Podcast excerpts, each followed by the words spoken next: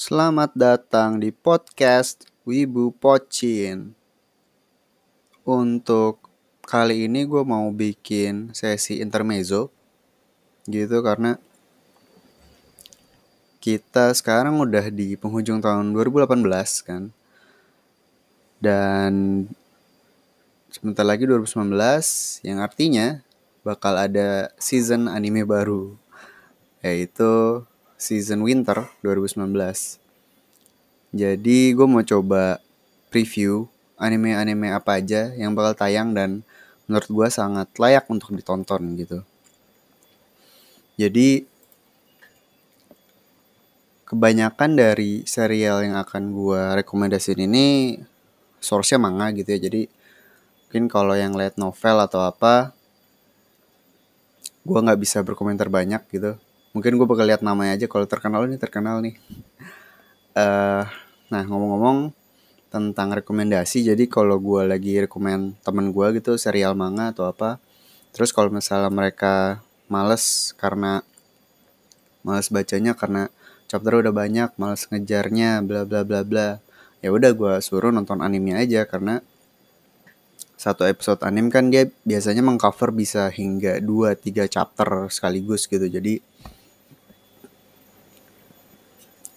uh, lumayan lah nggak nggak begitu menghabiskan waktu kayak kalau lu maraton manga langsung ratusan chapter sekaligus gitu. Jadi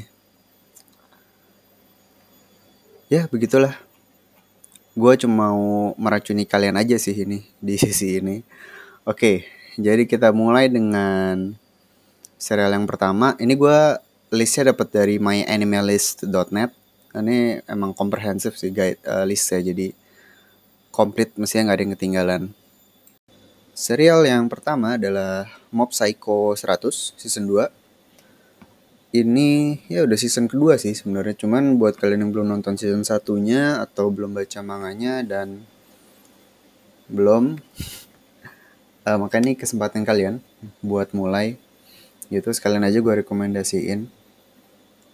Karena karena pencipta dari Mob Psycho ini adalah One yang merupakan penulis dari One Punch Man gitu. Jadi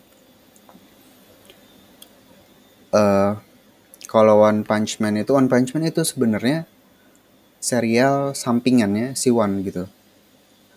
Dia buat One Punch Man itu buat iseng-iseng aja sebenarnya. Cuman di lirik sama Yusuke Murata mereka bikin deal gambar ulang segala macam dan akhirnya jadilah anime super hits yang kita semua tahu seperti sekarang yang season 2 nya bulan April. Nah Mob Psycho ini justru adalah serial utama yang dikerjakan oleh si One gitu. Cuman bedanya ya dari dengan One Punch Man ini dia pure gambar sendiri nih. Jadi mungkin kalau kalian nggak tahan dengan artworknya dia di One Punch Man yang original ya, mungkin gue nggak begitu menyarankan untuk baca manganya gitu. Jadi langsung aja nonton animenya. Dan animenya sendiri ini menurut gue satu dari sedikit anime yang berhasil mengangkat derajat dari source materialnya, mengangkat derajat dari manganya itu sendiri karena stylenya unik banget jadi uh, style karakternya benar-benar dimiripin sama yang asli di manga gitu. Jadi kayak hampir kayak doodle gitu. Cuman animasinya CG-nya pemandangannya itu top kelas sih. Bener-bener salut buat Studio Bones yang udah ngebuat serial ini dan sumpah animasinya keren banget kalau misalkan lu lihat manganya terus ah jelek nih gambarnya please lihat animenya dan gue yakin pandangan kalian akan berubah gitu. Bener-bener wah keren banget lah. Nah kalau dari cerita sendiri ada sebenarnya ada yang sedikit mirip sama One Punch Man gitu. Jadi dalam hal uh, main karakternya itu overpower gitu jadi si karakter utama di sini namanya Mob, uh, anak SMP, dia punya kemampuan uh, psychic power yang luar biasa. Tapi bedanya sama Saitama adalah di sini dia punya potensi gitu untuk menjadi yang terkuat, untuk menjadi Saitama gitu. Tapi dia belum sampai situ gitu. Jadi kalau Saitama kan dari awal udah ngaco tuh kekuatannya. Tapi kalau ini enggak. Jadi kita melihat perjalanan dia dari seorang anak biasa yang nanti lama-lama akan jadi makin kuat. Cuman lucunya adalah struggle dia gitu. Dia sebenarnya cuma pengen hidup normal aja gitu kan. Tapi dia nggak minta buat memiliki kekuatan super ini. Jadi dan dia sendiri itu anak SMP yang lagi mengalami puberty jadi tujuan dia itu sebenarnya pengen jadi anak sekolah normal aja gitu pengen jadi remaja yang sehat gitu. Tapi justru yang menghalangi dia adalah segala macam hal-hal yang supernatural ini berbagai ancaman-ancaman yang bisa menghancurkan dunia gitu. Jadi lucu aja sih di mana goalnya adalah goal anak-anak pada umumnya tapi obstacle-nya luar biasa gitu. Dan di sini sih menurut gue yang membuat plotnya menarik karena struggle-struggle-nya tuh bener-bener bukan struggle-struggle gimana bisa mengalahkan musuh tapi gimana biar gue bisa hidup normal gitu. Gimana gue bisa apa uh, dapet cewek punya teman kayak gitu-gitu. Jadi menarik banget sih kalau menurut gue oke jadi itu yang pertama Mob Psycho. Terus apa lagi ya? Um, kakek gurui season 2 ngikutin. Tapi bagus ini bagus kalau mau coba Tate no Yusha no Nariagari dari light novel Tirang Putih, Dead Alive. Oh, season 3-nya baru ya? Soalnya kayak udah lama banget kayak ini serial. Uh, Oke, okay, skip. Gue nggak nonton juga. Dan selanjutnya, nah ini nih. Yakusoku no Neverland, alias The Promised Neverland. Ini salah satu serial yang dipublish dipublish di uh, Weekly Shonen Jump. Sekarang sampai sekarang popularitasnya sangat tinggi. Masih konsisten di top 5 gitu. Jadi di Shonen Jump tuh sekarang top 3 nya adalah One Piece, Boku no Hero Academia, sama Haikyuu. Nah di belakang mereka second linernya yang cukup setia uh, menunggu gitu kan di belakang itu ada Kimetsu no Yaiba, Black Clover, sama ini Yakusoku no Neverland. Kalau kalian suka thriller, gitu misteri, sci-fi, kalian wajib baca atau nonton ini gitu. Ini keren banget. Karena banyak taktiknya, banyak plot twistnya, apalagi di chapter-chapter awal tuh, beh, yang membuat terkenal tuh itu sebenarnya plot twistnya gokil-gokil sih. Dan banyak uh, walaupun kategorinya shonen banyak kan ini sih lebih ke bahkan nggak masuk kategori tactical battle kayak Jojo atau Hunter x Hunter gitu. Atau kayak uh, World Trigger. Ini benar-benar asah otak gitu kan. Asah strategi. Dan hampir nggak ada adu jotos gitu. Sampai nantilah jauh ke depan di manganya gitu. Jadi keren banget. Uh, benar-benar beda dari shonen yang biasanya. Dan mungkin sekarang kita masuk ke sinopsisnya ya. Jadi di suatu tempat gitu ada panti asuhan. Di dalamnya ada anak-anak yang gak punya orang tua kan. Mereka hidup bareng gitu kan sebagai keluarga, main, belajar. Nah yang unik adalah setiap hari gitu mereka harus mengikuti kayak sejenis tes tes logik gitu nanti semuanya diukur poinnya dan dikasih ranking gitu. Mana yang paling tinggi poinnya. Dan tesnya itu benar-benar yang kompleks yang level tinggi. Yang yang bukan buat anak-anak lah gitu. Nah tiga anak terpintar di panti asuhan tersebut itu adalah para karakter utama kita gitu. Jadi ada Emma, Ray dan Norman. Semuanya jenius nih. Nah di dalam panti asuhan itu mereka hidup sama anak-anak yang lain dan diawasi atau lebih tepatnya di uh, didik di apa ya di Ayomi gitu kan oleh seorang suster yang namanya Mama. Jadi mereka ini udah kayak sosok orang tuanya lah gitu si Mama ini. Dirawat kan, diajarin macam-macam main bareng. Nah, uh, suatu hari ada hal yang aneh gitu. mereka mulai berpikir ada yang aneh karena di situ aturannya kalau udah 13 tahun mereka harus cabut dari situ. Tapi dengan jaminan sudah ada orang tua yang mengadopsi mereka. Gitu. Jadi uh, premisnya ini emang panti asuhan top lah gitu. Jadi pasti ada yang mau adopsi. Nah, saat, saat salah satu teman mereka diadopsi dan teman-teman yang lain juga sebelumnya mereka mereka, mereka mulai merasa aneh karena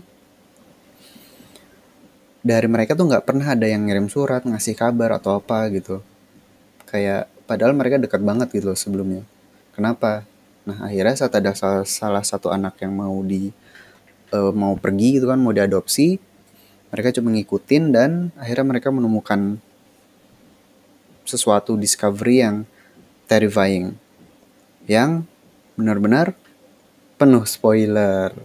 Gue nggak bisa cerita lagi lebih jauh dari ini.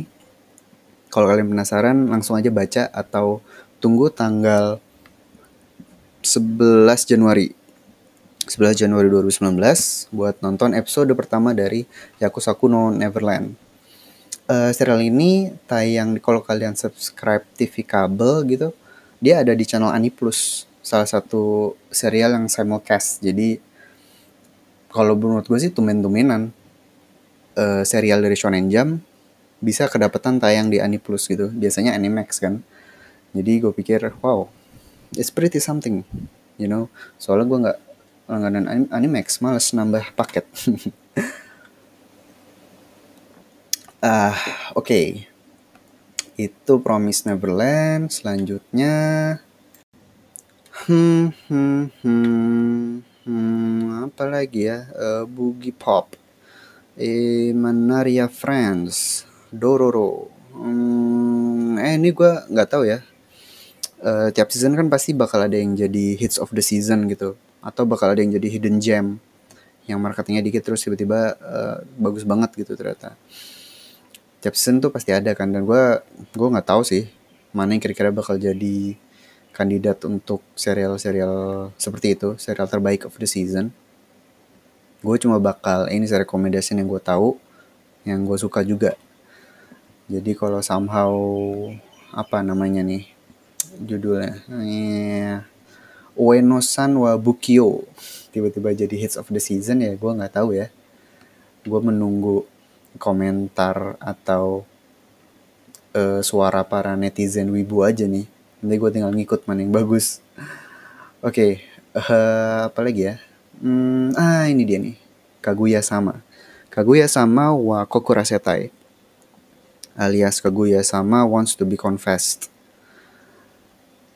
gue suka banget serial ini sumpah. Karena uh, gue gue sebenarnya punya I have a soft spot for uh, romcom gitu romantic comedy.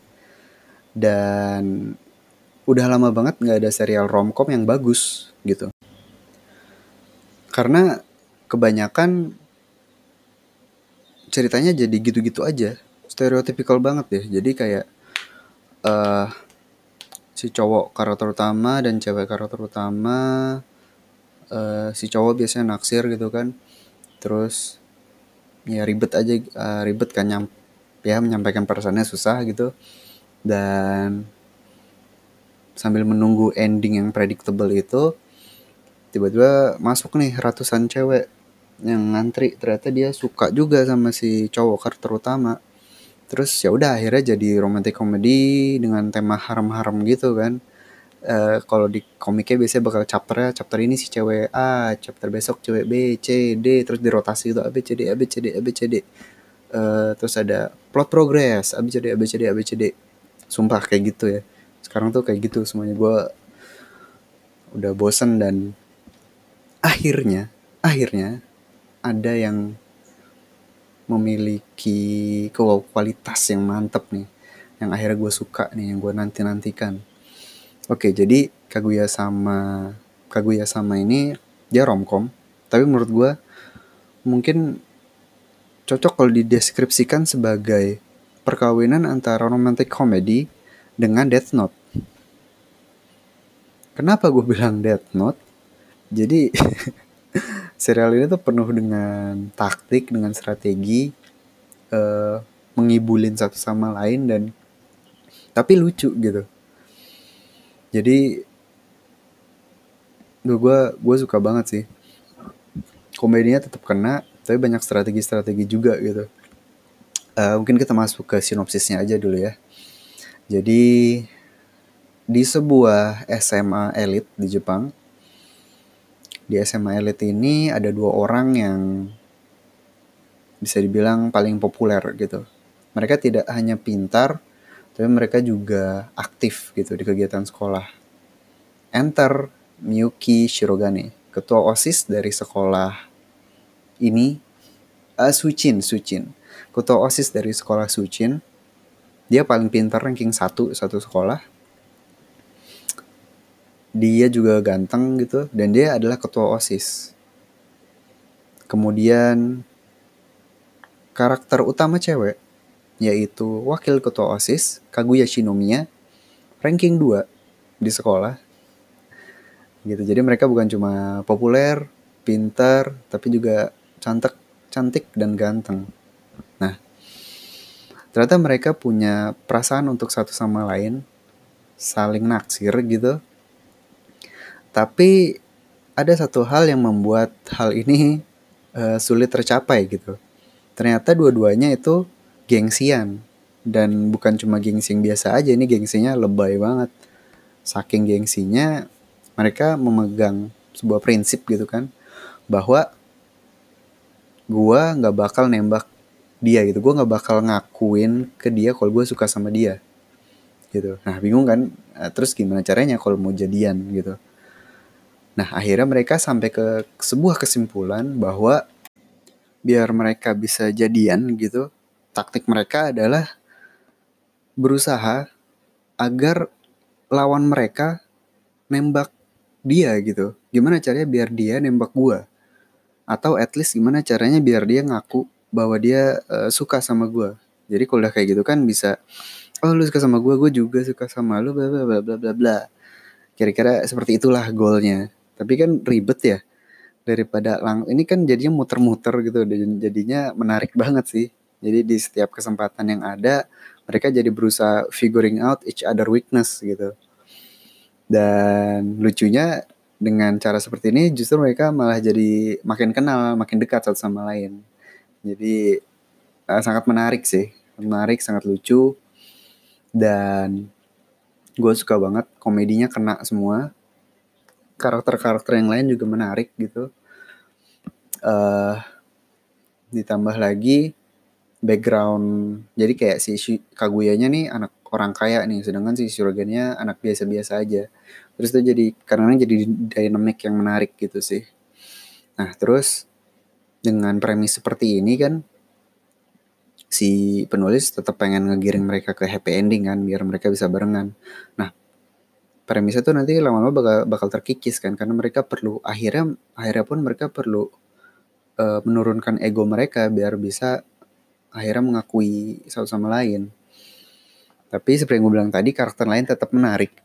Mereka tetap bisa membawa komedi-komedi yang segar gitu. Jadi gue tetap suka, tetap hook sama serialnya. Jadi buat yang mau nonton, langsung aja Kaguya sama Wa Kokora Setai alias Kaguya sama Wants to be Confessed alias ah banyak sekali Kaguya sama uh, Love is War.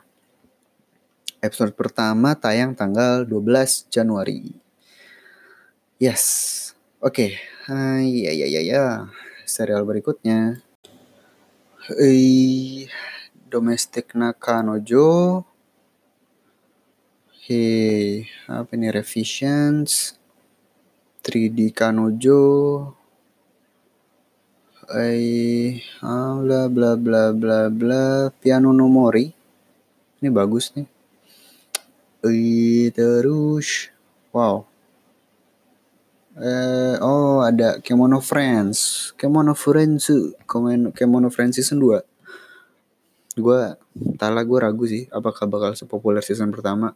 Karena ada kayak kemarin tuh ada drama yang sutradaranya dipecat lah segala macam padahal dia adalah orang yang berhasil membuat serial ini tuh ini tuh sebenarnya serial yang diciptakan gitu biar hancur terus dianya dipecat gitu akhirnya. Tapi malah diputer balikin nama dia jadi super populer tapi sayangnya akhirnya dia tetap dipecat gitu.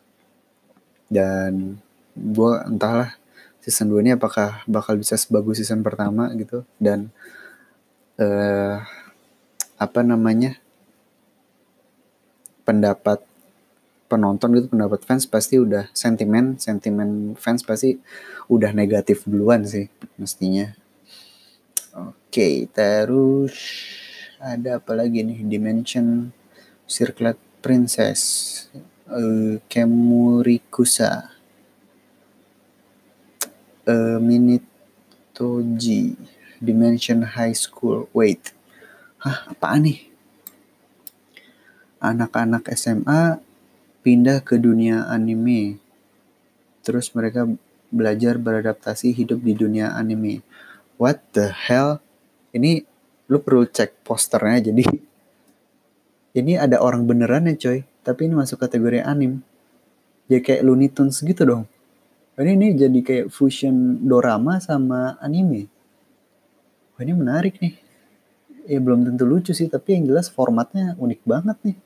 Live action gabung anime. Wow this is something. Mungkin gue bakal cek nanti. TV-nya ada nggak ya? Uh, oke. Okay. terus ada lagi.